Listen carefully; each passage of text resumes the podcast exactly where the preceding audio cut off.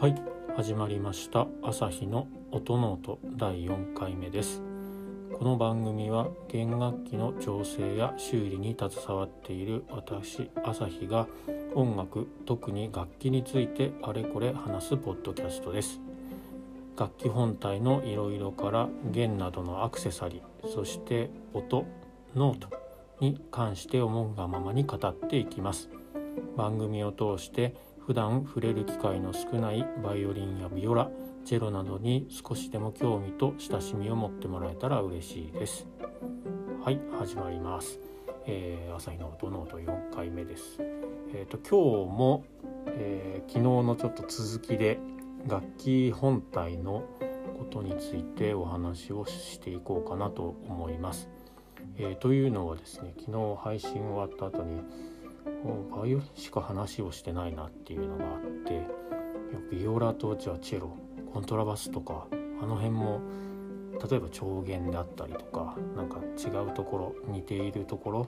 そういうのがあるのかなっていうのを興味持たれた方いるのかなというところがあったので、今日は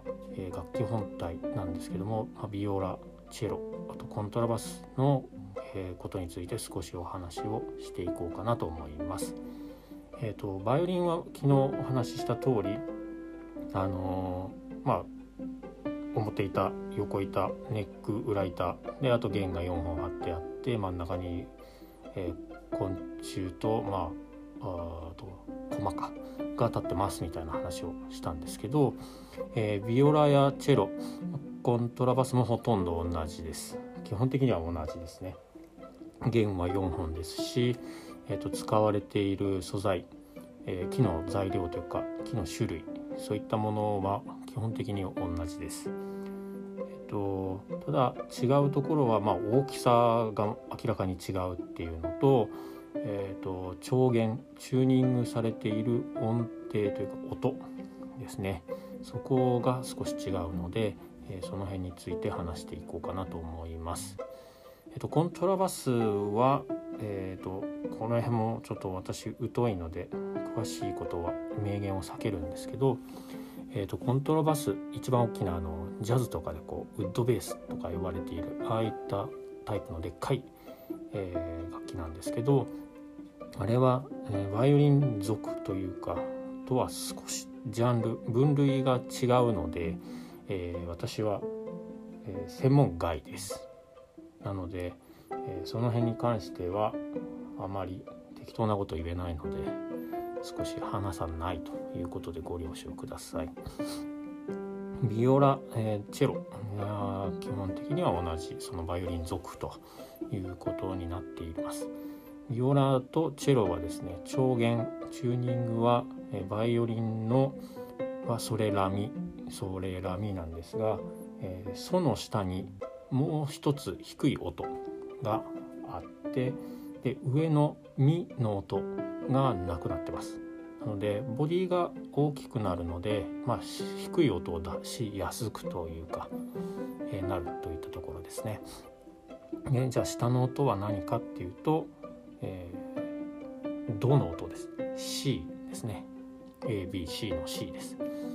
えーと、昨日のような感じで言うと C と書いて C っていう風な形で僕らは言ってます。なので C の音が出る弦なので正線とか零線、零線、A 線、A 線みたいな形で、えー、なんかそんな感じで呼び名を出しています。でビオラとチェロは、えー、C ドの音、ドソラ、ドソレラかのこのよんほんの音で上弦をされています。えっと、なのでユニゾンができる、いちオクターブ、あのー、音程が音程下の下の音になるので、えー、ビオラとチェロはたまにたまに結構かな、あのー、オーケストラとかではユニゾンをして、ね、いるところがあるので、その辺も、あのー、コンサート行かれる方とかは見て注目してる見ると、もしくは注目して、えー、演奏を聴いてる、鑑賞してる方っていうのもいるんじゃないかなと思います。えー、と下の音が出ているということで、ボディが大きくなるので、ちょっとボディのサイズ感というのを、えー、伝えてみようかなと思います。えー、とバイオリンはだいたいボディのサイズの話なんですけど、えー、どこからどこを僕らは言うかっていうと、だいたい、あのー、ボディネックではなくてボディ、ボディの、えー、長い長辺方向っていうんですかね、えーと、ネックがボディにこうガションって、えー、接着されているところから、えーと、反対側のエンド部分、弦のエンド部分がテールピースというですね、これまたちょっとパーツなんですけど、そこに穴が開いていて、そこにおどめみたいなものがついているんですけど、そこの、えー、長さを言ってボディサイズみたいな形で言います。でバイオリンはだいたい さんびゃくごじゅうごミリ、えー、ミリだと難しいっていう人は さんじゅうごてんごセンチぐらい前後ですね。えー、最近はコンテンポラリー、最近現代戦後とかはだいたいサイズがそのぐらいで、えー、落ち着いているというか、まあ、スタンダードになってきていると言った方がいいのかもわからないですけど、そんな感じでバイオリンに関しては さんびゃくごじゅうごミリ、さんじゅうごてんごセンチ前後、えー、のボディになっていることが多いです。ですので古い楽器になると、それこそ本当大きくてとか小さい、これよりも小さい、結構小さいものとかいうのも、あのものとしてはあります。えーと、ビオラに関してですね、今度はビオラはだいたいよんひゃくミリ前後ですのでよんじゅっセンチ前後、えーと、ビオラが僕がイメージすると、その前後での振り幅、サイズの大きさ小ささというか、これが振り幅が大きい楽器だなというふうに思います。えーと、さんじゅうはちセンチとかさんじゅうはちセンチ台、えー、のビオラっていうのを見たことありますし、えーと、よんじゅうにセンチを超えてくるようなビオラ、よんじゅうさんセンチとかっていうのもあるかもしれないですね。ですのでかなりビオラに関してはそのボディの大きさはまちまちですねという感じで、チェロはだいたいななひゃくごじゅう、ななひゃくごじゅうご、これくらい、要はななじゅうごセンチからななじゅうろくセンチぐらいっていう感じですかね。ですので、えー、この辺がボディのサイズ感と言えばいいのか、なんか参考になるようなサイズ感のものっていうのは今パッと思い浮かばないんですけど、バイオリンでいうと年齢が私は上の人なのであれなんですけど、小学校とかの時に竹でできたあのさんじゅっセンチの物差し、あれがあったともらって使ってたんですけど、あれよりちょっと大きいぐらい、ボディのサイズだけなんですけど、そんな感じですし、そうですね、ビオラはよんじゅっセンチぐらい、それよりももう一回りで、チェロになると一気にあのななじゅうごセンチ、まあ、ななじゅっセンチの中盤ぐらいになるので、結構大きくなってくる感じですね。そんな感じで、これがまあサイズ感というふうなお話でした。で、えーと、ブリッジコマっていうのが真ん中に立っているんですけど、これもこれの素材はメープル、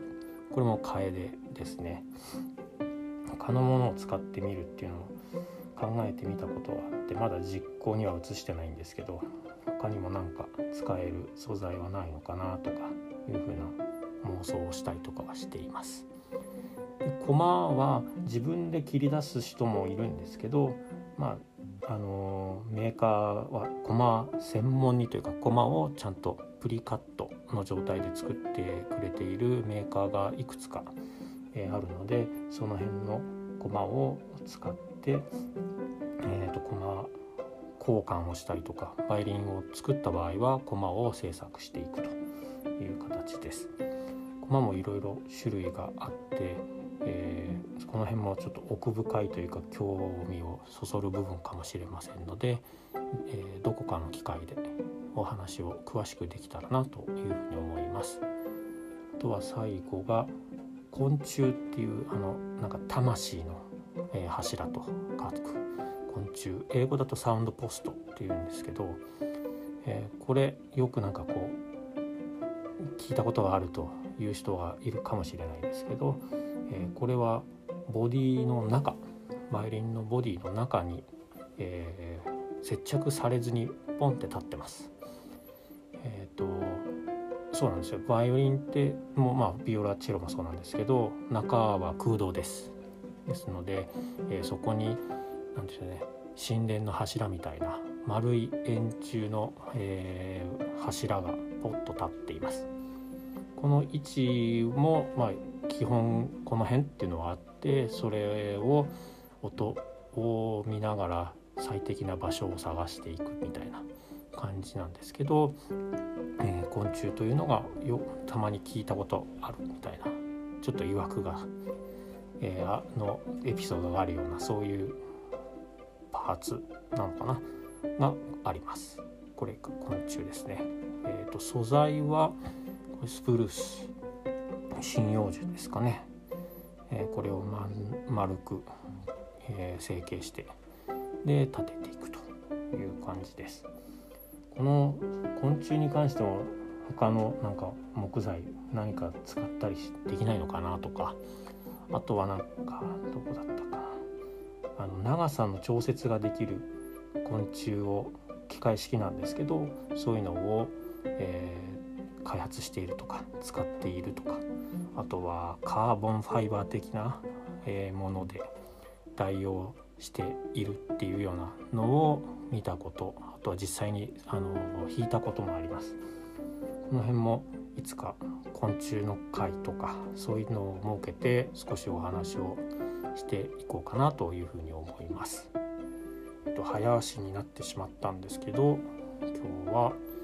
ビオラとチェロ、あとコントラバス、一応コントラバスをですね、長弦だけ伝えてというかお話をしておきたいと思います。コントラバスは、えー、とミラレソ、下の弦、太い弦からミラレソというような調弦をされています。ただこれはオーケストラ用というかの調弦で、これもまたごげんごほんの弦を有するコントラバスがあったりとか、あとソロ用とかで、ね、調弦が違っていたりするので、えー、コントラバスすいません詳しくないのでこれぐらいで終わらせていただきたいと思います、はい、ということで本日の朝日の音の音だいよんかいめはここまで。え番組を気に入ってくれましたらフォローやいいね、えー、もしくはサブスクライブとか購読をぜひよろしくお願いします。それでは皆さん、また次回の配信でお会いしましょう。ありがとうございました。さようなら。